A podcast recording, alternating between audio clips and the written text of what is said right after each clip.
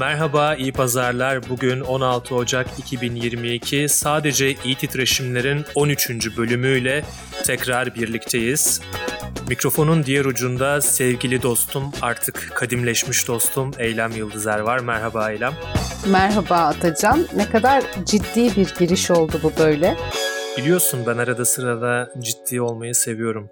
Özellikle geçen haftaki e, girişimden sonra diyeyim. Bu hafta biraz daha ciddi olmayı kendime e, bir borç bildim, bir ödev bildim.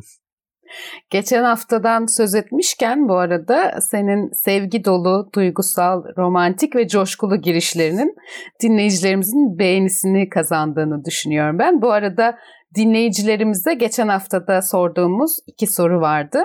İlki üniversite eğitiminin paralı olup olmamasıyla ilgili değil. Dinleyicilerimizin hepsi üniversite eğitimi parasız olmalı dedi sağduyularına, bilgilerine, deneyimlerine ve görüşlerine kesinlikle güveniyoruz. Bizim dinleyicimiz yanlış yapmaz diye düşünüyoruz. Evet, üniversite eğitimi parasız olmalı. Kanaatleri için teşekkürler. Bir de Şili'den bahsettiğimiz eylemci bir köpeğin adını sormuştuk. Ee, bu köpeğin ismine eylem adını layık gören çok sevgili arkadaşlarıma ben buradan teşekkür ediyorum. Keşke ben de o kadar sevimli olsaydım. Ee, köpeciğimizin adı El Vakita'ydı. Nedir bunun hikayesi diye merak edenler bir önceki bölümü dinleyebilirler. Ee, bu arada bir soru daha sormuştuk. Kime şalket demek istersiniz demiştik. Kazakistan'daki protestolarda kullanılan slogandan hareketle şalket e, hatırlayacağınız üzere ihtiyar git anlamına geliyor Kazakça'da. Ee, söylememe gerek yok herhalde kimden bahsedildiğinden. Söylememene gerek var hatta. Yani söylemesem daha iyi olur mu? evet ama, kesinlikle. Ama Siz söylesem anladınız. de çok umurumda olmaz. Diyerek lafı dolandırıp bir sürünceme de bırakarak eyleme devrediyorum. Teşekkürler. Şimdi sen BBC ciddiyeti falan dedin ama yani İngilizler o kadar da her yerde her durumda çok ciddi olmayabiliyor. Hatta son derece lakayet bir durum var diyebilirim. Şimdi Birleşik Krallığın 1970'lerdeki İşçi Partili Başbakanı Harold Wilson'ın bir lafı var. Siyaset için bir hafta çok uzun bir zamandır diyor. İşte geçen hafta ülkede yaşananlar da bu sözü doğrular nitelikteydi. Partygate adı verilen skandalla çalkalanıyor ülke. Nedir bu? 15 Mayıs 2020 tarihinde ki o zaman Birleşik Krallık'ta Covid-19 sebebiyle genel bir karantina uygulanmakta. Downing Street'te ki halk arasında 10 numara diye bilinen başbakanlık konutu burası. Buranın bahçesinde bir partiye katılmış Başbakan Boris Johnson. Aralık ayında bu skandalla ilgili haberler ilk böyle düştüğü zaman kabul etmemişti Boris Johnson partide olduğunu. Hatta partiyi bile kabul etmemişti. Halbuki burası kendisinin hem yaşadığı hem de görevini sürdürdüğü yer. 8 Aralık'ta e, sürekli böyle bir iddialarla karşılaşıyorum. Ben hiçbir kuralı ihlal etmedim, parti falan olmadı dedi. Sonra da fotoğraflar düştü medyaya. Bu partiden fotoğraflar kendisinin de olduğu. 20 Aralık'ta artık mecburen kabul etti burada bir parti olduğunu ve kendisinin de katıldığını ama bu sefer de dedik ya öyle düşündüğünüz gibi bir parti değil bu. İş etkinliğiydi, iş toplantısıydı. Çalışma arkadaşlarımıza teşekkür mahiyetinde bir toplantı yaptık. İşte herkes kendi içkisini getirdi. Sosyal mesafeye uyduk. Şöyle böyle bir şeyler dedi. Tabii çok büyük bir tepki aldı. İstifası isteniyor şu anda Boris Johnson'ın. En sonunda 12 Ocak'ta Avam Kamerası'nda bir konuşma yaptı, özür diledi İnsanlar bu dönemde inanılmaz fedakarlık yaptı. Bu nedenle insanların duyduğu öfke ve tepkiyi anlayabiliyorum dedi. Anlayabiliyor ama istifa etmedi. Şimdi ortada anayasal bir kriz olduğundan söz ediliyor. Daha önce gündeme geldiğinde bu partiyi burada olduğunu reddedip sonradan kanıtlar ortaya çıkınca kabul edip buna bir iş etkinliği demesi yani aslında mecliste yalan söylemesi sorunu var.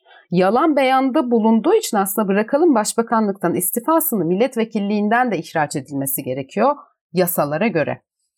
İkincisi Covid-19 ile ilgili karantina koşullarını ihlal ettiği için de aslında yine istifası gerekiyor.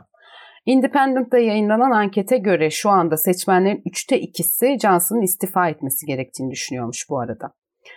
Bu sözünü ettiğim partiden hemen önce 13 Mayıs tarihinde hükümet karantina kuralları ile ilgili bir açıklama yapmıştı ve kural ihlali için verilecek para cezasını 100 sterline çıkardığını, her ihlal tekrarında da ikiye katlanacağını söylemişti. Yani sıradan insan, halk bu tip bir kuralı ihlal ettiği zaman böyle bir para cezasıyla karşı karşıya kalıyor. Bir milletvekilinin de şu durumda sorması gerekiyor. Yani siz bu dönemde kaç kişiye kaç lira para cezası uyguladınız diye. Normal şartlarda bunu bekleriz. Ama demek ki şartlar orada da normal değil. Bu arada 20 Mayıs 2020'de yine bir parti daha vermişler başbakanlık konutunda. Çünkü en az 100 kişiyi e-postayla davet etmişler. Bunun da belgeleri, kanıtları var.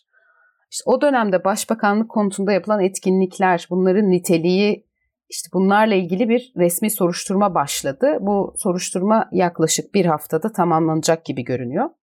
Muhafazakar Parti içinde de Johnson istifasını isteyen çok kişi var.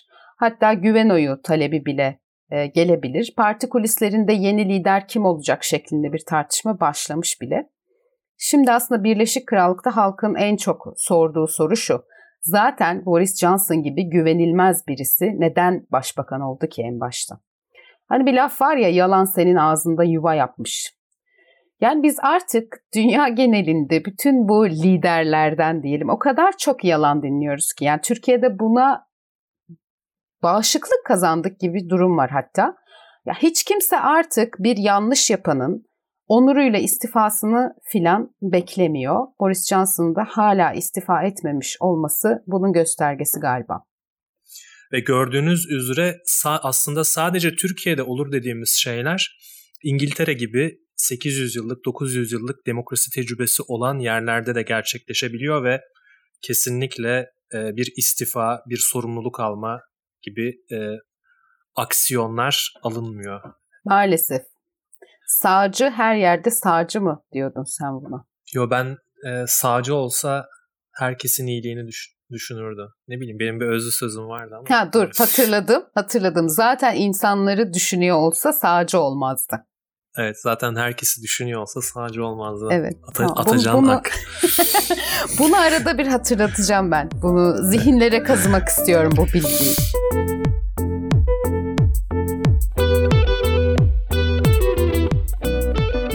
Evet sağcı başkan demişken şimdi Latin Amerika'ya uzanacağız. Ben eylemden rol çalacağım bu hafta ve bu haftaki Şili haberini ben vereceğim. Çünkü nerede sağcı var beni bulur. Mıknatıs gibiyim bu konuda adeta. Şili'de sol hareket büyük bir başarı elde ederek 35 yaşındaki Gabriel Boric'i başkanlığa taşıdı. Ama Pentagram'ın şarkısında dediği gibi şeytan bunun neresinde diyebilirsiniz. Ben de lafı daha fazla uzatmadan hemen konuya gireyim. Boric'ten önce 2010 ila 2014 ve 2018 ila 2022 dönemlerinde iki kez devlet başkanlığı görevinde bulunan Şilili milyarder iş insanı Sebastian Piñera 11 Mart'ta makam devir tesliminden önce ülkenin 400 bin ton hacmindeki lityum madenlerini çıkarma ve işlemeyi 20 yıllığına yabancı özel şirketlere satma girişiminde. Milyarder başkan İki seçeneğimiz var. Ya lityumu toprak altında bırakacağız ya da Şilililerin yararına kullanacağız diyerek kendini savundu. İktidara gelecek olan mevcut sol muhalefetin hukukçuları itirazlarda bulunsalar da Anayasa Mahkemesi itirazı reddederek özelleştirme ihalesini onayladı.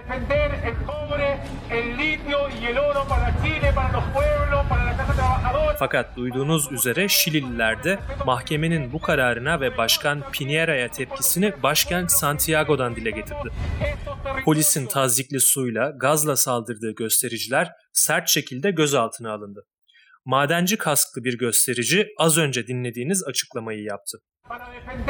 Bizler bakırı, lityumu ve altını işçi sınıfı yararına, halk yararına savunmak için buradayız. Çevremize, su kaynaklarımıza, maden çıkarılması planlanan bölgelerde yaşayan yerli halkları savunmak için buradayız, dedi. Dünyadaki tüm lityumun %57'si Şili'de bulunuyor ve bu kararla %4'ünün özelleştirilmesi planlanıyor. Peki makamdaki sağcı milyarder başkanın haklılık payı var mı? Yani bu maden özelleştirmesinin Şilililere bir faydası dokunabilir mi? bu arada o kadar çok Şilililer dedim ki Büyük Ev Ablukada'nın Lilililerle şarkısı geldi aklıma bir an. Lilililerle, Şilililerle, Şilililerle, madencilerle falan gibi. Neyse. Ama benim gibi çöp bir zihne sahip olmayanların hatırına Türkiye'deki Kaz Dağları, Bergama ve sayısız diğer örnekler düşecektir ve Şili halkları için endişelenecektir. Fakat yeni dönemin genç başkanı Gabriel Boric özelleştirilen kaynaklarını tekrar kamulaştırmaya hazırlanıyor. Ki kendisi de seçim sürecinde bu sosyal refah vaadinde bulunmuş ve Şili lityum bakır gibi kaynaklarını özelleştirilmesi hatasını tekrarlayamaz demişti. Boric bunun içinde geçmişi örnek alıyor. 3 Kasım 1970 ve 11 Eylül 1973 arasında Şili Devlet Başkanlığı görevini yürüten ülkenin serbest seçimle göreve gelmiş ilk Marksist ismi Salvador Allende o dönem tüm bakır maden şirketlerini Codelco adı altında kamulaştırmış ve dünyanın en büyük maden işletmesini kurmuştu.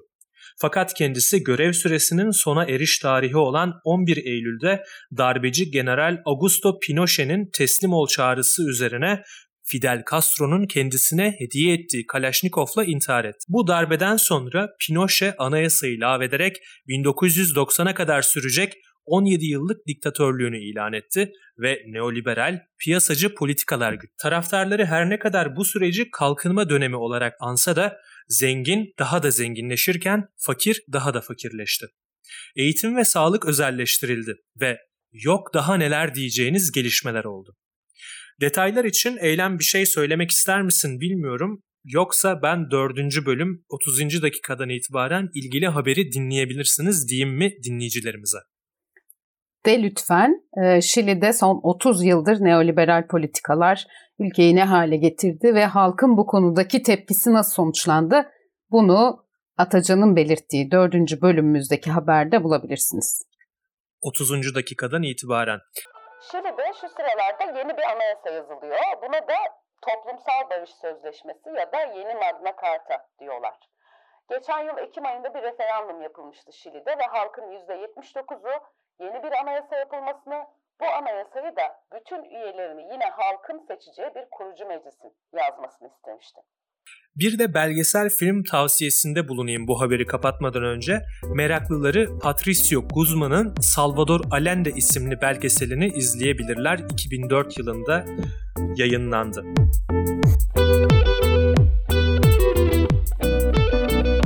Biliyorsun Atacan, e, geçenlerde Yusuf Yerkel Türkiye'nin Frankfurt Başkonsolosluğu'na 6 bin euro maaşla ticari ateşe olarak atandı. Manisa'da Soma'da 301 işçinin öldüğü iş cinayetinin ardından eylem yapan işçi Erdal Karabıyık'a tekme atan sonra da ayağım incindi deyip rapor alan adam bu Yusuf Yerkel hatırlarsın. O zamanlar başbakan olan Tayyip Erdoğan'ın özel kalem müdür yardımcısıydı kendisi. Şimdi ticari ateşi olarak atanmış Frankfurt'a beyefendi. Tabi sendikalar, sivil toplum örgütleri, meslek kuruluşları, siyasi partiler, dernekler çok büyük tepki gösteriyor. Alman Sendikalar Birliği örneğin bir protesto hazırlığında. Frankfurt İşçi ve Gençlik Derneği de bu işçi emekçi düşmanının yüzünü herkese göstereceğiz diyor. Yeşillerden çok büyük tepki var. Hessen Eyaleti Milletvekili Taylan Burcu. Yerkel hiçbir şekilde tekmelediği Türk milletini temsil edemez. Bu atama bir provokasyondur diyor. Hristiyan Demokrat Partisi'nden İsmail Tipi. Soma maden faciasının acı hatırası kadar orada maden işçisine atılan tekmenin hatırası da silinmiyor demiş. Almanya Türk toplumu da bir açıklama yaptı bununla ilgili. Hoşgörü ve demokratik kültürden yoksun, militan ruhlu bir şahsın ticaret ateşesi olarak atanarak ödüllendiriliyor olması toplum vicdanındaki henüz kapanmamış bir yaraya tuz ve biber ekecek diyor. Bu arada ben maaşından bahsettim ama esas mesele şu. Ticari ateşi olarak Almanya'da bulunacağı sırada Türk şirketlerine dağıtılacak olan marka desteği ve teşviklerden bu adam sorumlu olacak. Yani bu milyonlarca euro demek. Almanya'da faaliyet gösteren Türk bankaların vereceği krediler olsun, devlet destekleri olsun filan hep bunun elinde olacak. Rezalet. Yusuf Yerkel bu arada çoktan Frankfurt'a gitmiş. Vize istenmeyen pasaportla gitmiş. Şu anda akreditasyon bekliyor. Hizmet pasaportunu kullanabilmesi için lazım bu. Tepki gösterenler de tabii bu akreditasyonun verilmemesini talep ediyor. Henüz bu konuda bir gelişme yansımadı gazetelere. Soma'daki iş cinayeti diyelim. 301 madencinin öldüğü iş cinayeti 2014'teydi biliyorsun. 2015'te bir dava açılmıştı 51 kişi hakkında. 3 sene sonra sadece 5 kişiye hapis cezası verildi. Sonra bu karar Yargıtay'da bozuldu. Dava yeniden görüldü. Geçen sene sonlandı bu dava. Bu sefer sadece 3 kişiye hapis cezası vermeyi uygun gördü mahkeme. Sadece 3 yani 301 işçinin hayatını kaybettiği bir iş cinayetinin sorumlusu bulunamıyor, sorumlusuna ceza verilmiyor gibi bir şey. O son duruşma günü ölen madencilerden birinin yakını şöyle bir şey demişti. Öyle bir zaman geldi ki Ankara'ya bir dev oturttular. O dev yedi başlı oldu. Ne bizim evlatlarımızı bıraktı ne dağı taşı bıraktı. Herkes doydu, bu yedi başlı dev bir türlü doymadı. İyi kötü önceleri bir adalet, polisten korkma vardı, hakim savcı görevini yapıyordu. Tek kişiye çalışır oldular, bizi evlatsız bıraktılar. Doğru söylemiş. Doğru söylemiş ve görüyorsun bu yedi başlı dev herhalde kendisini ve onun çıkarlarını koruyan yavrularını mı diyelim şimdi yurt dışlarında koruma altına alıyor. Yani bunun açıkçası e, koruma altına almaktır aslında. Yani böyle bir görev vermek, işte maaş vermek, hala böyle bir işte ne diyelim kamu görevinde varlık gösterebilmesi gerçekten büyük anlamda rezalet.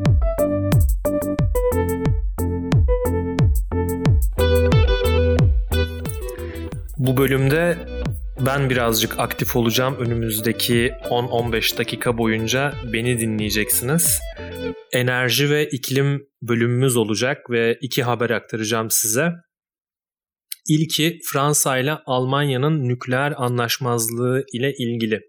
Avrupa Birliği Komisyon Dönem Başkanlığı 1 Ocak itibarıyla Fransa'ya geçti ve Fransa'nın nükleer ve doğal gaz enerjilerini yeşil enerji olarak kategorize etme planı Avrupa gündemini meşgul ediyor. 56 nükleer santrale sahip Fransa ile nükleerden vazgeçmiş Almanya karşı karşıya geldi. Konunun detaylarına yavaştan girelim. AB Komisyonu'nun taksonomi planı olarak sunduğu taslağa göre nükleerden ve doğalgazdan üretilen enerji sırasında karbondioksit salınımı belli bir düzeyin altında kalırsa ve nükleer radyoaktif atıkların güvenli bir şekilde ortadan kaldırılması garanti edilirse bu türlü santrallerin yeşil enerji olarak sınıflandırılması isteniyor. Dolayısıyla Fransa nükleere ayıracağı kaynakların yeşil yatırım olarak görünmesini talep ediyor. Almanya'da ise koalisyonun büyük ortağı Sosyal Demokrat Parti'nin genel sekreteri Kevin Kühnert, Alman devlet televizyonuna yaptığı açıklamada şu ifadeleri kullandı. Nükleer enerjinin sürdürülebilir olarak sınıflandırılması bir Truva atıyla tehdit edildiğimiz anlamına geliyor. Böyle bir sınıflandırma sonucu sürdürülebilir enerjiye yatırım yapıldığı zannedilse de kaynaklar Fransız nükleer santrallerine akacak. Bu tabiatıyla bir zorluk. Alman koalisyon hükümetinde iklim korumayı öncelikli konu olarak gören Yeşillerdense daha sert bir tepki geldi. Yeşiller Partisi üyesi Başbakan Yardımcısı Robert Habeck, özellikle de nükleer enerjiyi sürdürülebilir olarak nitelendirmek yüksek risk içeren bu teknoloji için çok yanlış ifadesini kullandı. Habeck, AB Komisyonu'nun yeni önerilerinin onaylanacağını düşünmüyoruz dedi. Almanya'nın yanı sıra Avusturya, Lüksemburg, Danimarka ve Portekiz Avrupa Birliği'nin nükleer enerjiyi sürdürülebilir olarak sınıflandırması planlarına karşı çıkıyor. Hafta sonunda sert bir tepki de Avusturya'dan geldi. Avusturya İklim Koruma Bakanı Leonore Gewessler, nükleer enerji ve doğal gazın sürdürülebilir olarak sınıflandırılması halinde hukuki yollara başvurma tehdidinde bulundu. Gewessler sosyal medya hesabından bu planlar hayata geçerse dava açacağız ifadesini kullandı. 2030 yılına kadar enerjinin %80'inin güneş ve rüzgardan sağlama planlarının gerçek olması için özel yatırımlara ihtiyaç duyuluyor. Fakat Alman politikacıların da bahsettiği üzere nükleerin sürdürülebilir, yeşil enerji olarak sınıflandırılması asıl yenilenebilir enerjinin ihtiyaç duyduğu kaynaklara erişemeyeceği anlamına geliyor. Avrupa Birliği Komisyonu'nun hazırladığı tasarı AB parlamentosundan geçerse 2045 yılına kadar yatırımların sürmesi öngörülüyor. Fransa'nın atom enerjisinde kalmak şöyle dursun, bunun genişletilmesinden yana olduğu aslında bilinen bir gerçek. Ancak yeni olan diğer ülkelerin bu sınıflandırma taslağına sıcak bakışı. Avrupa Birliği'nin motor gücü Almanya ise yalnızca doğal gaza belli şartlar altında ılımlı yaklaşıyor. Deutsche Welle Türkçe'de yer alan bilgilere göre Fransa'da Nisan ayındaki seçimlerin öncesinde Macron'un nükleeri yeniden keşfettiği ve ülkedeki santrallerin geliştirilmesi için 1 milyar avro yatırım yapılacağını duyurduğu bilgisi yer alıyor. Bu taslağa sıcak bakan Avrupa ülkeleri ise Polonya gibi enerji üretimi kömüre bağlı olan Doğu Avrupa ülkeleri. Deutsche Welle Türkçedeki haber önümüzdeki süreci de şöyle özetlemiş. AB nüfusunun en az %65'ini temsil eden 20 ülkenin itirazı halinde veya Avrupa Parlamentosu'nda en az 353 milletvekilinin reddetmesi durumunda AB Komisyonu'nun planları hayata geçirilemeyecek. Ancak bu pek gerçekçi görünmüyor. Nükleer enerjiyle ilgili düzenlemeye sadece Almanya, Avusturya, Danimarka, Portekiz ve Lüksemburg kesinlikle karşı çıkıyor. Doğalgaz önerisine itiraz konusunda da çoğunluğun sağlanması mümkün görünmüyor. Bu haberin ardından BBC Türkçe'den bir haberle devam edeceğiz. En başta BBC ciddiyeti dedim. Şimdi BBC Türkçe'den bir haberle devam edeceğiz. Kopernikus verilerine göre 2021, 2015 ve 2018'den az farkla daha sıcaktı ve son 7 yıl birlikte ele alındığında açık bir farkla kaydedilen en sıcak 7 yıl olarak kayıtlara geçti. Atmosferdeki karbondioksit ve metan seviyeleri ise 2021'de artmaya devam ederek yeni rekor seviyelere ulaştı. Yani 2021 en sıcak yıl oldu. Verilere göre Akdeniz bölgesi Temmuz ayı boyunca ve Ağustos ayının bir bölümünde sıcak hava dalgası yaşarken sıcak ve kurak koşullar özellikle Doğu ve Orta Akdeniz'i etkileyerek yoğun ve uzun süreli orman yangınlarına sebep oldu. Yangınlardan en çok etkilenen ülkelerden biri olan Türkiye ile birlikte Yunanistan, İtalya, İspanya, Portekiz, Arnavutluk, Kuzey Makedonya, Cezayir ve Tunus orman yangınlarıyla mücadele etti. 2021'de Türkiye'de en yüksek sıcaklık rekoru 49 derece ile Cizre'de ölçüldü. Avrupa'nın en yüksek sıcaklık rekoru ise 48 derece ile Sicilya'da kırıldı. Ancak bu rekorların Dünya Meteoroloji Örgütü tarafından resmi olarak doğrulanması bekleniyor. 2021'de ortalama sıcaklık sanayi devrimi öncesi seviye olan 1850 ila 1900 yılları ortalamasının 1,1 ila 1,2 Celsius derece üzerinde gerçekleşti. Temmuz ayında Batı Avrupa'nın ortasında çok şiddetli yağışlar yaşandı ve toprağın doyma noktasına ulaşmasıyla birçok ülkede şiddetli seller meydana geldi. Selden en ağır şekilde etkilenen ülkeler arasında Almanya, Belçika, Lüksemburg ve Hollanda yer aldı. Son 30 yılla karşılaştırıldığında sıcaklık değerleri ortalamanın üstüne en fazla çıkan bölgeler arasında ABD ve Kanada'nın bazı bölgeleri, Orta ve Kuzey Afrika ve Orta Doğu'nun büyük bir kısmı yer alıyor. Sıcaklık değerleri ortalamanın altına en fazla inen bölgelerse Sibirya'nın batısı ve doğusu, Alaska ve Büyük Okyanus'un ortası ve doğusu, Avustralya'nın çoğu ve Antarktika'nın bazı bölgeleriydi. Kopernikus İklim Değişikliği Servisi Direktörü Carla Buontempo, bu olaylar gidişatı değiştirme, sürdürülebilir bir topluma yönelik kararlı ve etkili adımlar atma ve net karbon emisyonlarını azaltma yolunda çalışmamız gerektiğini açıkça hatırlatıyor, dedi. Kopernikus verilerine göre iklim değişikliğine önemli ölçüde katkıda bulunan iki gazın dünya atmosferindeki konsantrasyonu 2021 yılında arttı.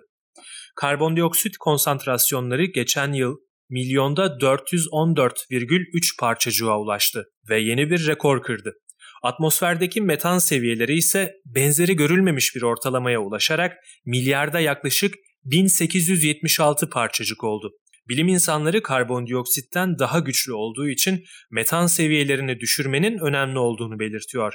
Ancak metan karbondioksite göre atmosferde çok daha kısa süre kalıyor. Şunu da hatırlatmak gerekir. Kutuplardaki buzulların altında da önemli miktarda metan gazı bulunuyor ve buzullar bu hızla erimeye devam ederse ilk olarak deniz seviyesi yükselecek ve metan gazı açığa çıkacak. Bu da iklim krizini derinleştirmeye devam edecek. Şimdi bu gerçeği az önce verdiğim haberle yani Fransa'nın nükleer santralleri yeşil enerji olarak sınıflandırmaya çalışmasıyla birlikte ele aldığınızda Avrupa bürokrasinin de kimden ve neyden yana olduğunu anlamışsınızdır. Evet bu haber, bu peş peşe aktardığım iki haber bize iklim krizi ve sürdürülebilir, dünyada sürdürülebilir bir yaşam konusunda vaziyetin ne olduğunu çok iyi toparlayan haberlerdi. Teşekkürler Atacan.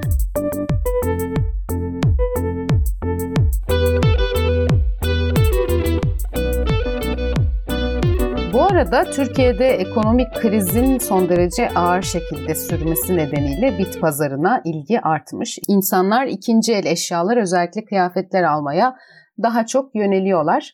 Biz bu kıyafet çılgınlığından, hızlı moda çılgınlığından daha önce konuşmuştuk Atacan hatırlarsın. Evet ve ben de ikinci el kıyafet almanın aslında çevreci bir eylem olduğundan bahsetmiştim. Evet ne kadar güzel bir alışkanlığını paylaşmıştın bizimle. Hızlı moda rüzgarının sadece alışkanlıklarımızı değiştirmediği aynı zamanda çevre felaketlerine de yol açtığını 5. bölümümüzde anlatmıştık.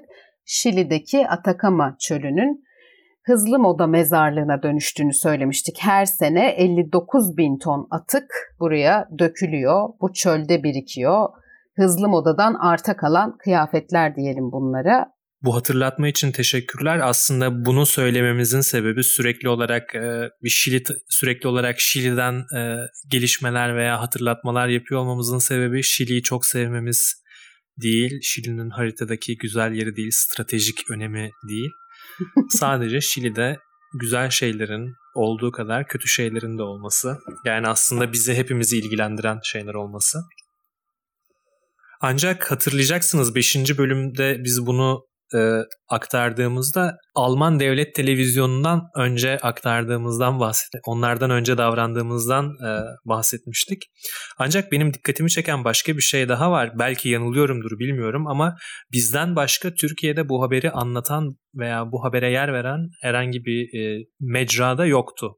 Yani sadece iyi titreşimler dinlemeye devam etmenizi şiddetle tavsiye ediyoruz. Çünkü bizde başka yerlerde duymadığınız arka planları, e, bağlamları dinleyebiliyorsunuz. Bu vesileyle tekrar bizi arkadaşlarınıza tavsiye etmenizi şiddetle ve kibarca rica ediyoruz. Teşekkürler Atacan. Şimdi son haberimiz için Güneydoğu Asya'ya uzanalım. Kamboçya'dan bir haber aktaracağım. Kamboçya'da bulunan Naga World adlı kumarhanede yakın zamanda 350'den fazla işçi işten çıkarıldı. 18 Aralık 2021'den bu yana da işçiler grevdeler. Ki Kasım ayından beri bu işten çıkarmalar devam ediyor. Sözünü ettiğimiz kumarhane binlerce çalışanı olan bir işletme. Malezyalı milyarder Chen Lip Keong'un şirketi Nagacorp bünyesinde bulunuyor. İşten çıkarmalar için gerekçesi de Phnom Penh kentinde uygulanan karantina dolayısıyla zarar etmiş olmaları. Ama şirketin bundan önceki yıllardaki karlarına bakıyoruz. 2020 yılında 102.3 milyon dolar, 2019 yılında 521.3 milyon dolardan fazla kar etmiş bir şirket bu. Ayrıca yakın zamanda Naga Corp şirketi Naga 3 adıyla yine Kamboçya'da 3,5 milyar dolara mal olacak yeni bir kumarhane kompleksi inşa etmeye de hazırlanıyor. İşçiler de diyor ki hani zarardaydınız kardeşim. Ve hem işten çıkarılan arkadaşların işe, işe geri alınması hem de ta 2019 yılından beri kendilerine ödenmeyen kıdem tazminatlarını istiyorlar. Ocak ayının başında bu greve şiddetli bir polis müdahalesi oldu 4 Ocak'ta Khmer Nagaword Çalışanları Sendikası LRSU'nun başkanı Çim Sitar'ın da aralarında olduğu onlarca kişi tutuklandı. Hatta Sitar'ı sivil polisler daha eylem alanına varmadan meclis binası yakınlarında bir sokakta arabasından çıkarıp sürükleyerek götürmüşler. Bu arada sosyal medyada bu grevin dış mihraklar tarafından organize edildiği hatta sendikanın yabancı fonlar kullandığı söylentileri yayılmaya başlamış. Tabi bu söylentilerin arkasında ne gariptir ki Çalışma Bakanlığı sözcülerinden biri var. Çalışma Bakanlığı yetkilileri ya da uzlaştırma kurulu yetkilileri bu konuda kılını kıpırdatmıyor desek yeri, grevdeki işçilerden Men Soti Vatanak tutuklanmadan önce gazetelere yaptığı açıklamada sendika temsilcilerinin defalarca Kamboçya Çalışma Bakanlığı'ndan işçilerin tazminatını hesaplamak için kullanılan formülü vermesini istediğini ancak bakanlık yetkililerinin bunu yapmadığını söyledi. Şimdi sendika yöneticilerini tutukladıktan sonra da bakanlık diyor ki kardeşim grev yapmayın da oturup konuşun sorunlarınızı, müzakere başlatın falan filan. Ama yani Nagavort yetkilileri bu arada işçilerle yapılacak toplantılara bile gelmemiş. kimle konuşacaklar? Ayrıca onları temsil eden sendikanın yetkililerini tutukladıktan sonra bunu söylemek çok komik. Bu arada aslında Kamboçya'da kumar yasak. Yani Kamboçyalılara yasak. Dışarıdan gelenlere değil. Özellikle Çin üzerinden gelen turistler için ülkede böyle en az 193 tane kumarhane varmış Atacan. Sadece yasal olanların sayısı bu. Merdiven altı olanlar da vardır muhtemelen en az bunun kadar. Mutlaka var. Ayrıca yani kumarhane dışında online kumar e, içinde kurulmuş ve görünmeyen yerlerde faaliyetini sürdüren çok sayıda kuruluş olduğu bildiriliyor. Vietnam, Laos, Myanmar gibi Kamboçya'nın komşu ülkelerinde de kumar yasak. O yüzden 1990'ların sonundan başlayarak Güneydoğu Asya'da bunu bir fırsat gibi gören işletmeler Kamboçya'da bir kumar endüstrisi inşa etmişler. Özellikle sınır kasabalarında ve popüler tatil bölgelerinde kumarhaneler açılmış ama buralara Kamboçya vatandaşlarının girmesi resmen yasak. Poipe, Osmaç ya da Bavet gibi sınır kentlerinde kumar oynamaya gelirsen eğer vize almana bile gerek yok. Mesela bu bahsettiğimiz Naga World'de Çin'den gelecek zengin müşteriler için özel charter uçuşları var. Düşünebiliyor musun? Yani sen evinden çıkıyorsun, uçağa biniyorsun, hop kumarhanedesin. Çünkü para dökeceksin oraya. Bu arada seni böleceğim ama... E, Tabii buyur. Vize olmaması biraz garip değil mi? Yani çıkarken Hani bunun bir kontrolü var mı? Kumar oynadın mı falan? Hani bunu soruyorlar mı acaba? Hani fiş Öğrendiğim göster. kadarıyla sınır kentlerinde olduğu için bu zaten kapıdan giriş yaparken seni doğrudan o kumarhanelere aktarıyorlar diyebilirim. Hmm. Ve çıkışını da yine o kumarhanelerden yapıyorsun. Yani sınırda böyle kendi başına vizesiz girilip çıkılan dükkanlar gibi düşündüm ben bunu okuduğum haberlerden yola çıkarak. Duty free. Tam olarak öyle duty free kumar. Kamboçya'nın bu arada bu konuda bir rakibi de Filipinler. Güneydoğu Asya'da kumarhane e, endüstrisinin bir diğer mekanı da Filipinler. Bu iki ülkenin kumarhaneleri dışında bir ortak özelliği de herhalde antidemokratik baskıcı yönetimleri, yolsuzluk ve yoksulluğun inanılmaz derin olması. Çin hükümeti bu sınır dışı kumar hareketliliğini çeşitli yasalarla engellemeye çalışıyor. Ama hem fiziksel hem de online kumar endüstrisi inanılmaz gelirler elde edilen bir alan hala. 500 milyar dolarlık bir pazardan söz ediyorum. Kamboçya hükümeti de kara para aklama ve terörizmin finansmanı iddiaları nedeniyle kumarhane endüstrisine yeni kurallar getirdi ama bir kere düşük vergiler, çalışma sisteminin denetlenememesi, rüşvetin son derece yaygın olması düşünülünce bunlar bana pek işe yarayacak gibi görünmüyor açıkçası. Buralar Güneydoğu Asya'nın kumarhane endüstrisinin çekici gücü ya da lokomotifi olmaya galiba devam edecekler. Ama öte yandan da işçiler hem alamadıkları hakları hem de herhangi bir durumda sendika üyesi olmaları durumunda örneğin işten çıkarılma tehdidiyle karşı karşıya kalacaklar maalesef. Umuyoruz ki kazanan yine emekçiler olacaktır. Benden, Tabii ki, benden başka bir dilek beklenilmez zaten. Ben başka bir şey de dileyemem zaten. Evet böylece bu haftaki bölümümüzün sonuna gelmiş olduk galiba. Evet benim aktaracağım başka bir şey yok. Önümüzdeki haftalarda yine röportajlarla, katkılarla, görüşlerle programımızı renklendireceğiz, çeşitlendireceğiz. Bizi dinlediğiniz için teşekkür ediyoruz. Dinlemeye devam etmenizi, Instagram hesabımızı takip etmenizi, takip etmeyen arkadaşlarınıza önermenizi tekrar hatırlatmak istiyorum. Evet bu arada Instagram demişken e, uygulamaya başladık aslında belki de olması gerekeni yapmaya başladık. Artık programımızın bazı bölümlerini e, Reel olarak paylaşıyoruz. 30 saniye, 60 saniye şeklinde. E, bunları da e, yine paylaşarak e, storylerinizde, hikayelerinizde paylaşarak bize destek olabilirsiniz. Yine az önce de bahsettiğim gibi arkadaş arkadaşlarınızla paylaşarak doğal şekilde büyümemizi e, sağlayabilirsiniz. Şimdiden gösterdiğiniz dayanışma için teşekkür ediyoruz. Haftaya görüşmek üzere diyorum. Hoşçakalın. Hoşçakalın.